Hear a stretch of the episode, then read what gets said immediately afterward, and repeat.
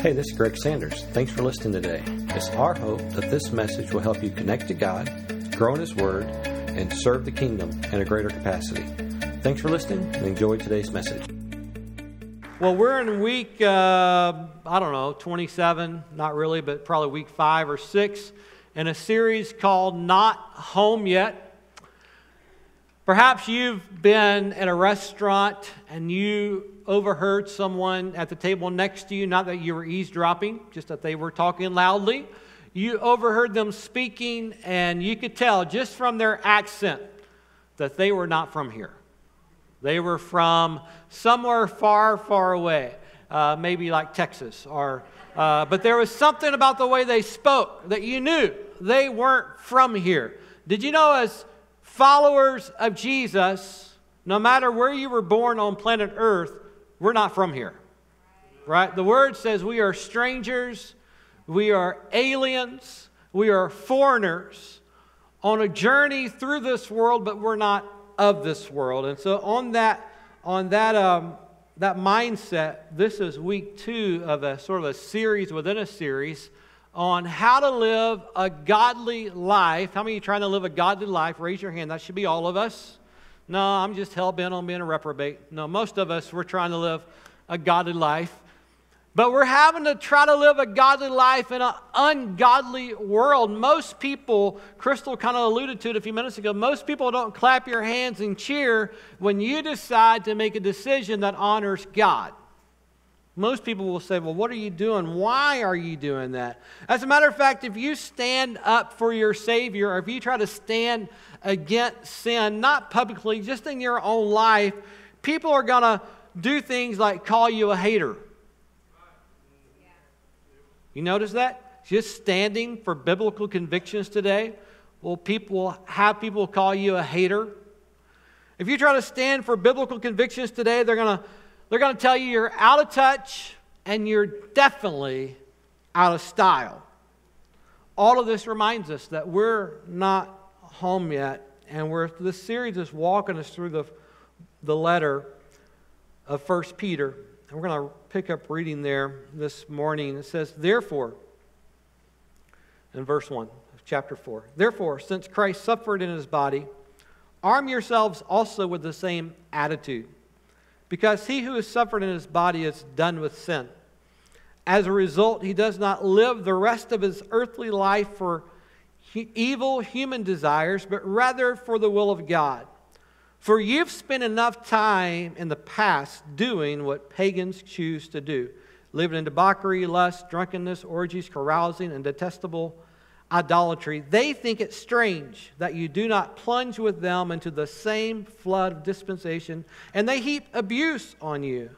But they'll have to give an account to him who's ready to judge the living and the dead. I want to skip down for time's sake this morning to verse number 8. It says, Above all, love each other deeply because love covers a multitude of sins.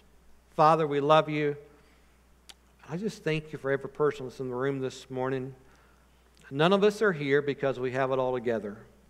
None of us are here because we've got this living for Jesus thing figured out. But we are here because we've figured out that you love us and we love you. We have figured out the best way to live this life is to live it for Jesus. And we have figured out that apart from you, we can do nothing. So, Lord, help me this morning.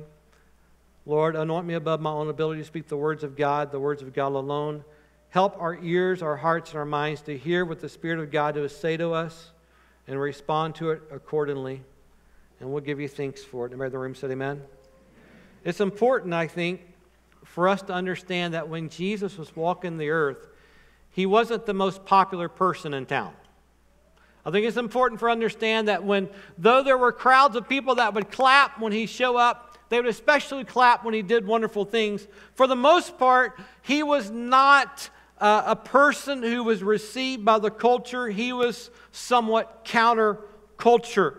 The early church that we read about in the book of Acts and all the New Testament letters are to the early church, churches, I should say, uh, they were not living in a time when it was popular to be a Christian, to be a Jesus follower. As a matter of fact, it was, it was a time when you could be ridiculed for following Jesus. They were attacked regularly, they were undermined and persecuted regularly.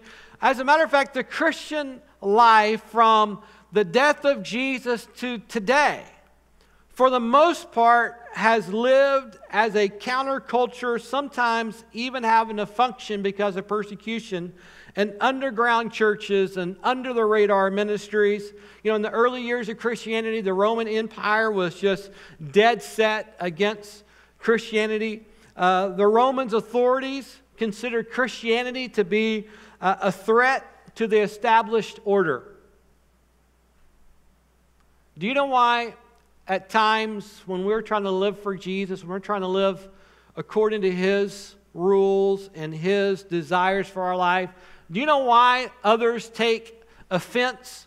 Not because we're trying to be offensive, but just because we're trying to love God, love Jesus, love people, apply the word to our life. Why is, why is loving Jesus becoming so offensive in our world today? The reason is because loving Jesus is a threat to the authorities that want to live and, and, and uh, direct life as we know it today. Roman authorities were considered Christianity to be a threat to their order and actually targeted Christians with persecution, imprisonment, torture, and even execution. A lot of famous, exa- or some few famous examples would be Stephen, the first martyr of the early church, the Apostle Peter, who was also martyred for his faith, or the Apostle Paul, or John the Revelator, who was tortured for his faith. You know, we've been blessed.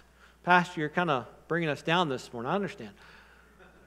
We've been blessed as a nation to not really have to endure much, perse- much persecution as a Jesus follower. Most of our persecution, at, at, at best or at worst, however you want to look at it, at worst is, is verbal persecution. It, it's, it's maybe it's mockery or it's, or it's, it's character assassination or something like that. But it, it hasn't really brought us to the point of physical pain, thank the Lord for most of us. I'm not sure that's the future.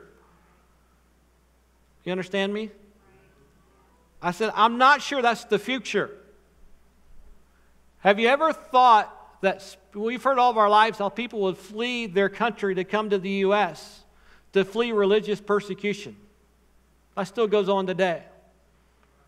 Have you ever considered someone at some point may flee the U.S.? for religious persecution? If that thought has never crossed your mind, then you need to wake up to where we live in 2023. That is not an unforeseeable future. That because you choose to stand for biblical principles, that you may be persecuted for your faith. I bring all that not to try to get you to even believe the, or agree with me on the, where we are as, a status, uh, the Christian church in America today. I bring that to just to understand that that was sort of ordinary, run of the mill, that was normal for the early church. That was their everyday to get up, follow Jesus no matter what it costs. And did you know if you're going to live a godly life, in a God, ungodly world, then we've got to decide I'm going to follow Jesus and then get the biggest sharpie we can and put a period on the end of, the, end of that statement. That I'm going to follow Jesus, period.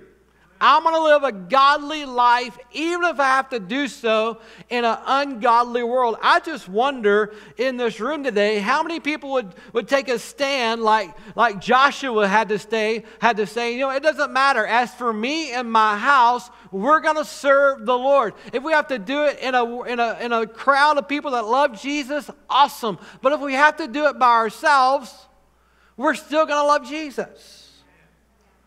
Well, how, how can I develop that conviction or how can I live out that conviction? Maybe you have the conviction, you just don't know how to live it out. I want to help you with that this morning.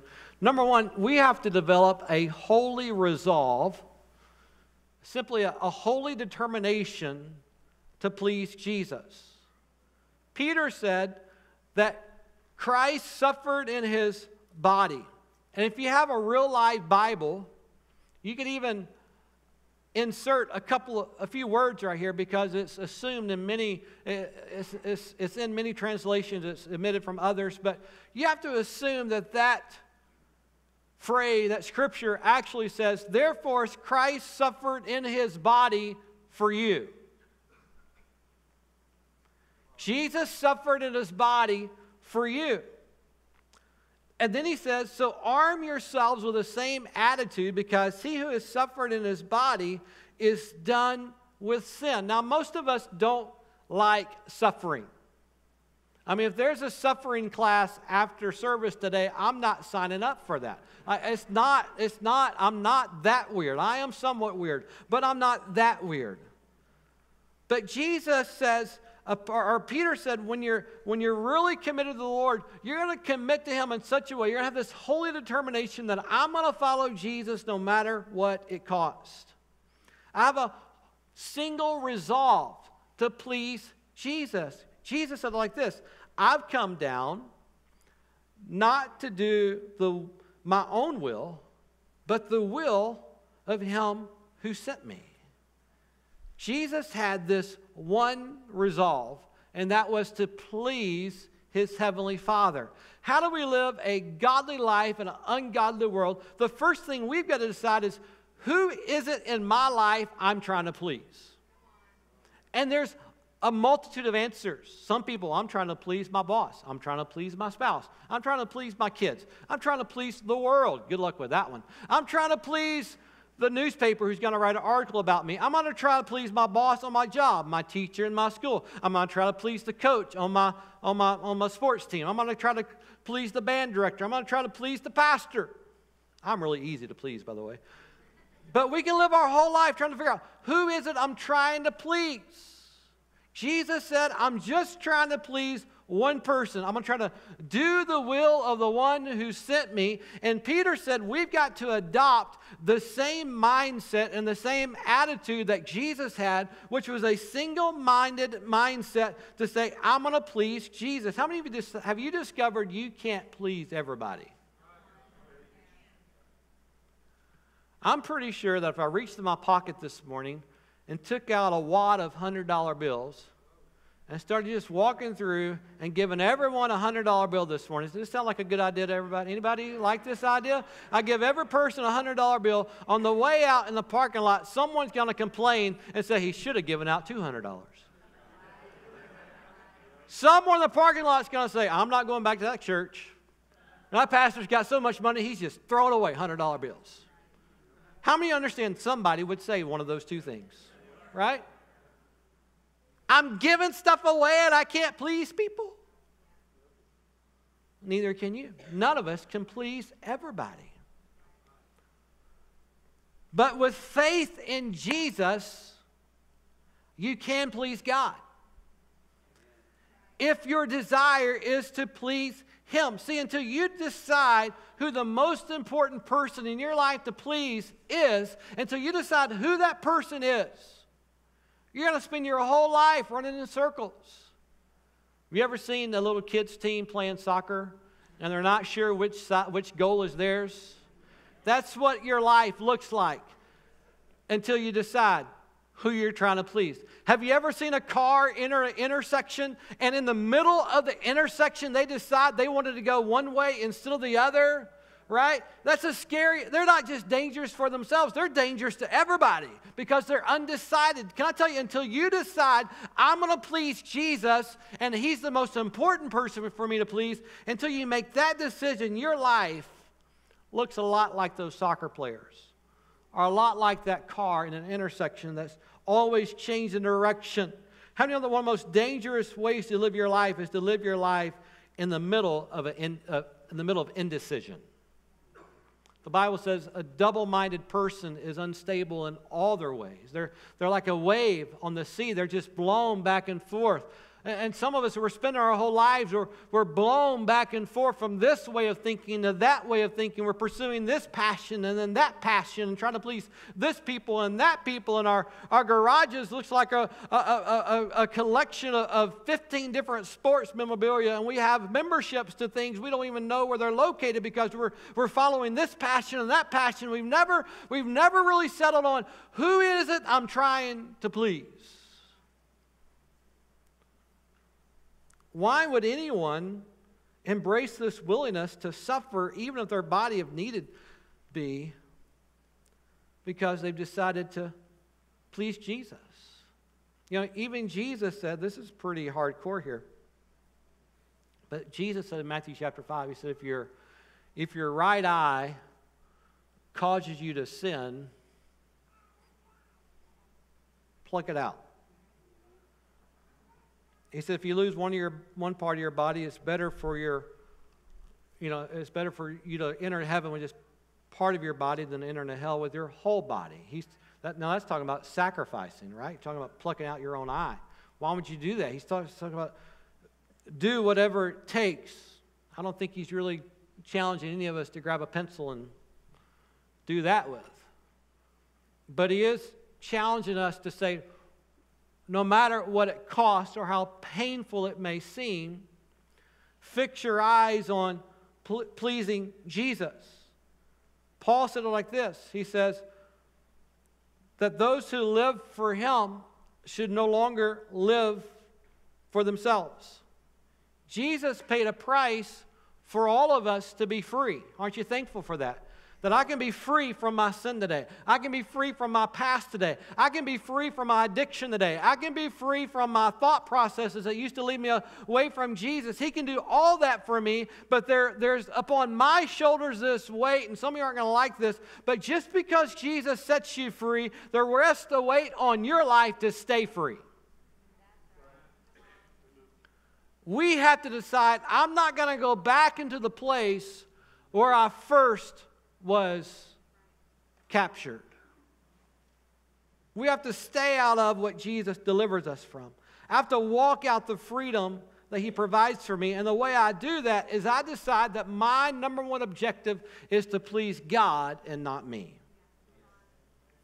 Number two, you have to decide how can I live a godly life in an ungodly world. Number two, I have to declare and decide that my past is over. Would you say this with me out loud this morning? My past is over.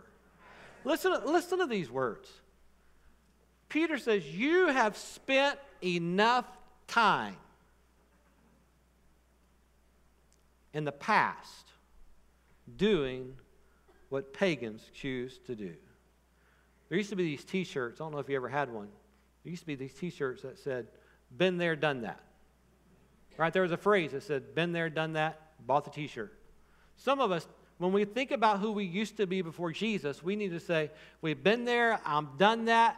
I'm not buying the t shirt because I don't even want to think about it. I've been there, I've done that, and I'm not going back. My past is over. The history is history. It's not, it's not part of me anymore. Romans chapter 13 says, The night is over, the day is almost here. He says, So let us put aside all the deeds of darkness, let's push to the side of the table. Let's get out of our lives, get out of our house, get out of our mind, all the things we used to do, the, who we used to be, and let's focus on Jesus because our past is over.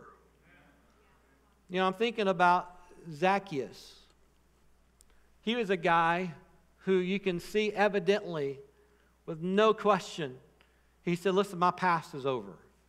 He said, If I've robbed anyone, I'll pay them back. He said, Matter of fact, I'll not only give them back what I owe them, I'll pay them four times anything I took from them. He wanted people to know listen, that guy is gone.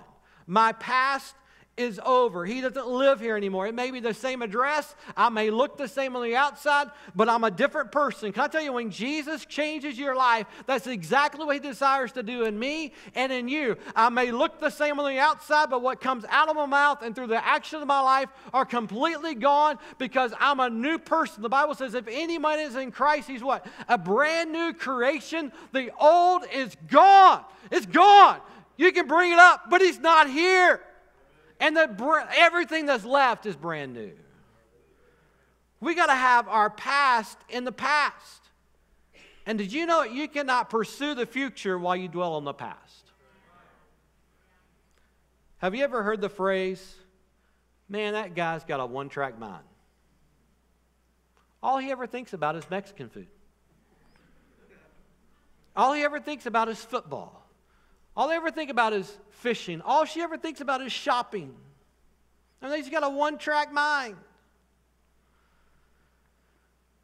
You know, Philippians chapter 4 says this whatever's true, whatever's noble, whatever's right, think on those things. Romans chapter 13 is a very challenging scripture to me personally. It says to clothe yourself with the presence of the Lord and don't let yourself think about, want to talk about putting your past behind you. Don't even let yourself think about ways to indulge in evil desires. He says, don't even think about it. You know, how the word talks so much about our thinking? Because God is so smart, He knew that you cannot think about two things at once. You, anybody in the room, you ever heard of the term multitasking? Definition of multitasking is doing two things bad at one time. That's what multitasking is. But psychologists and uh, neuroscientists that have studied the brain, they said the brain can switch between tasks rapidly, given the illusion of multitasking or multi thinking. But in actuality, it's just shifting attention from one task to another task rapidly. Or it's moving from one thought to another thought rapidly. But the human mind cannot dwell on two thoughts at the same time. One is going to push the other thought out of the way. And the word says to think on the things of the Lord. We have a one track mind, and we must make sure our track is towards our future in Jesus, not our past in the world. That's why Galatians says, if you will live by the Spirit, if you'll fix your mind on the things of the Lord, you will not gratify the deeds of your flesh. Number three, how to live a godly life in an ungodly world. I have to determine that I'm going to persevere through persecution. They think it's strange that you do not plunge with them into the same lifestyle and they heap abuse upon you. How many of you just, let me just take a survey. How many would say that Jesus has changed? Maybe it was last week, maybe it was 10 years ago, maybe it was 20 years ago, but you would say, Jesus has changed the direction of my life. Right?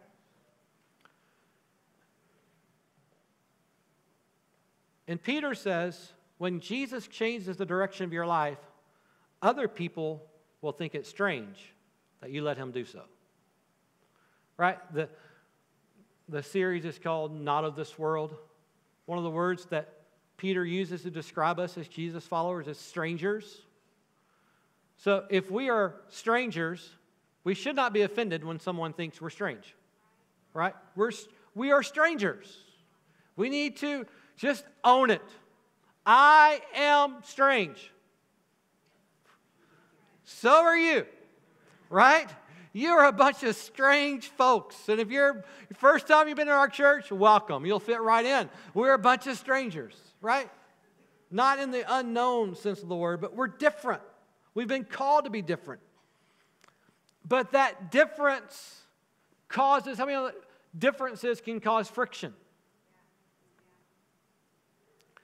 And Peter says, you've got to, if you're going to live a godly life in an ungodly world, you've got to learn to persevere through the, through the friction that may come your way.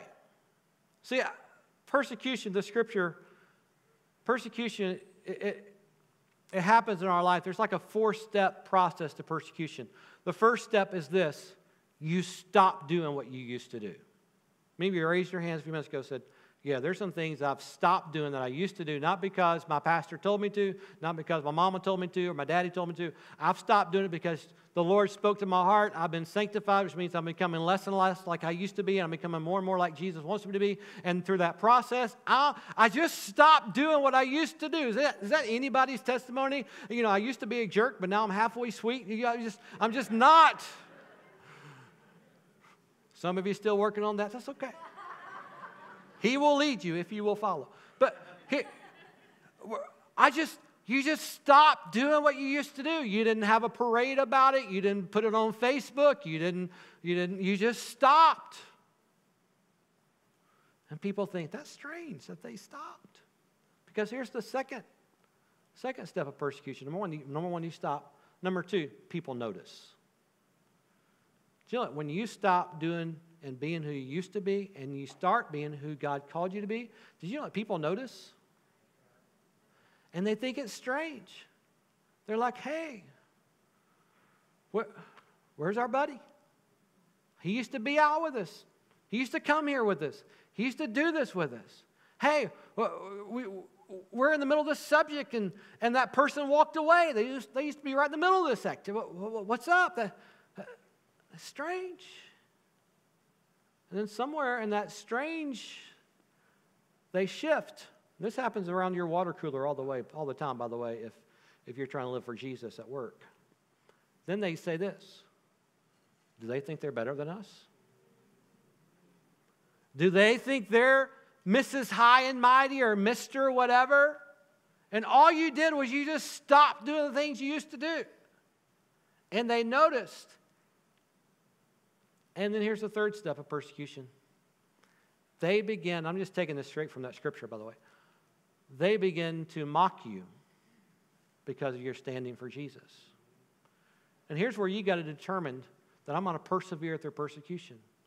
They mock you, they say evil things about you. Some of it's true, some of it's not true. When I say true, it's true in the fact that you're no longer living that lifestyle. They may they may point your past to you. And when people point your past out to you, well, you used to do this. Who do you, who, who do you think you are to tell me what not to do or to live that way? I know the truth about you, and you can tell that that may be the truth about who I was, but it's not the truth about who I am today because of Jesus. And they ridicule you, they mock you, they make fun of you, they persecute you. And when that happens, you've got to decide it's okay.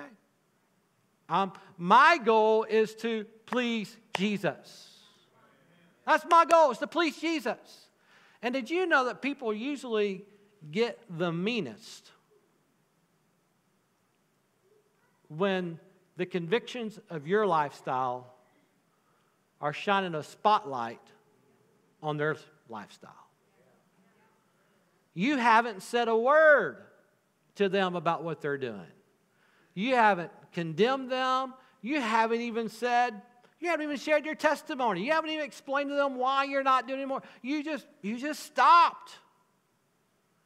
And they think it's strange that you stopped and now they're persecuting because you, you because you stopped. They're heaping insults on you. And here's the fourth step. Here's where some of you are. Fourth step about persecution is this it's not in the notes, by the way. If you feel lost, you're fine. But here's the fourth thing, the next thing that happens. After they begin to ridicule you, persecution will do one of two things in your life. Persecution will either draw you closer to God or drive you back to your old lifestyle. That's what persecution is going to do to each of us.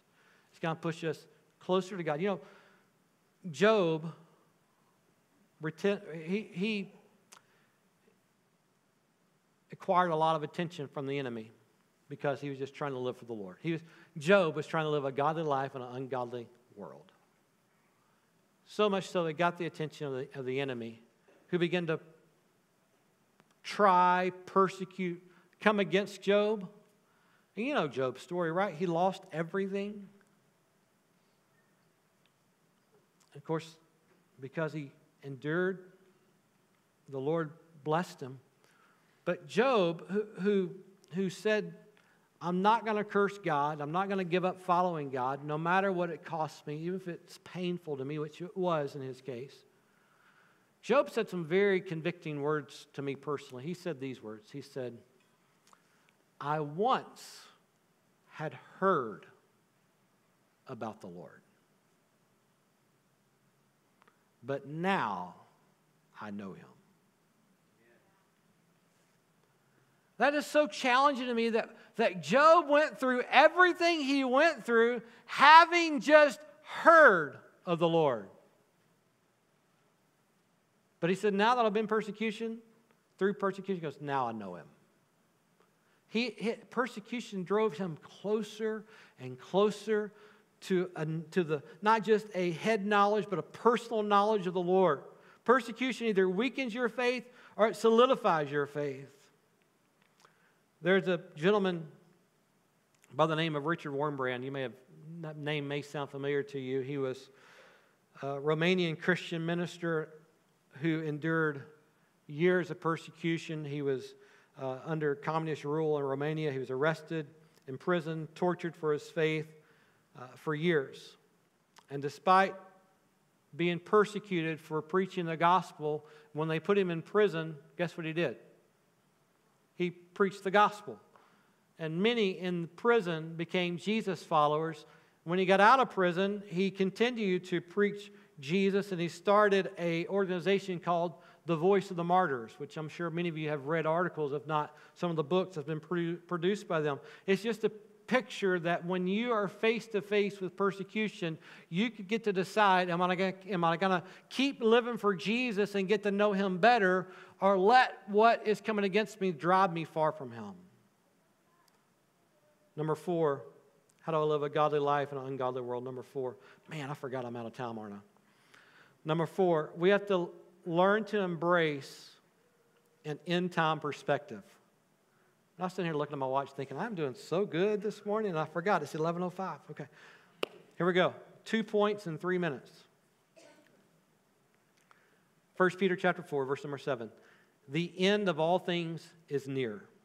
Therefore, be clear minded and self controlled so that you can pray. The end of all things is near. Pastor, my grandma thought that, and that was 70 years ago. You know what that means? That means the end of all things is nearer.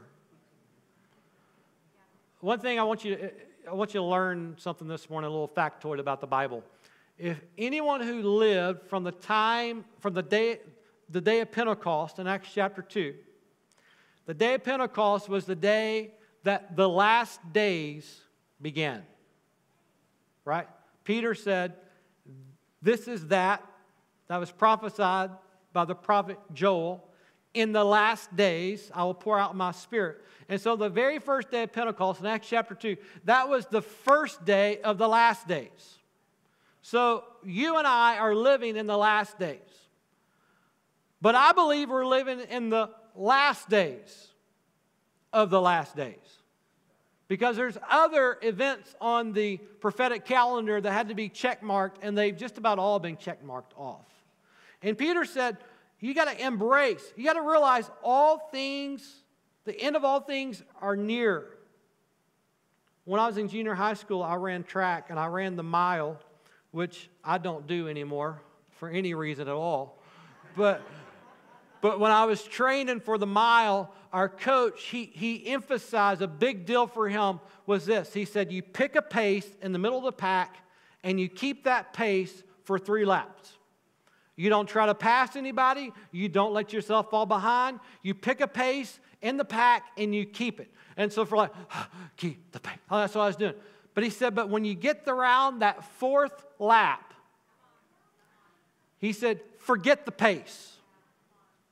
You throw all you have into finishing this race. You run as fast as you can, as hard as you can, because you're on the final lap. Friends, I want to tell you, Peter says, the end of all things is near. We live in a world that preaches this nonsense about how you should live a balanced life.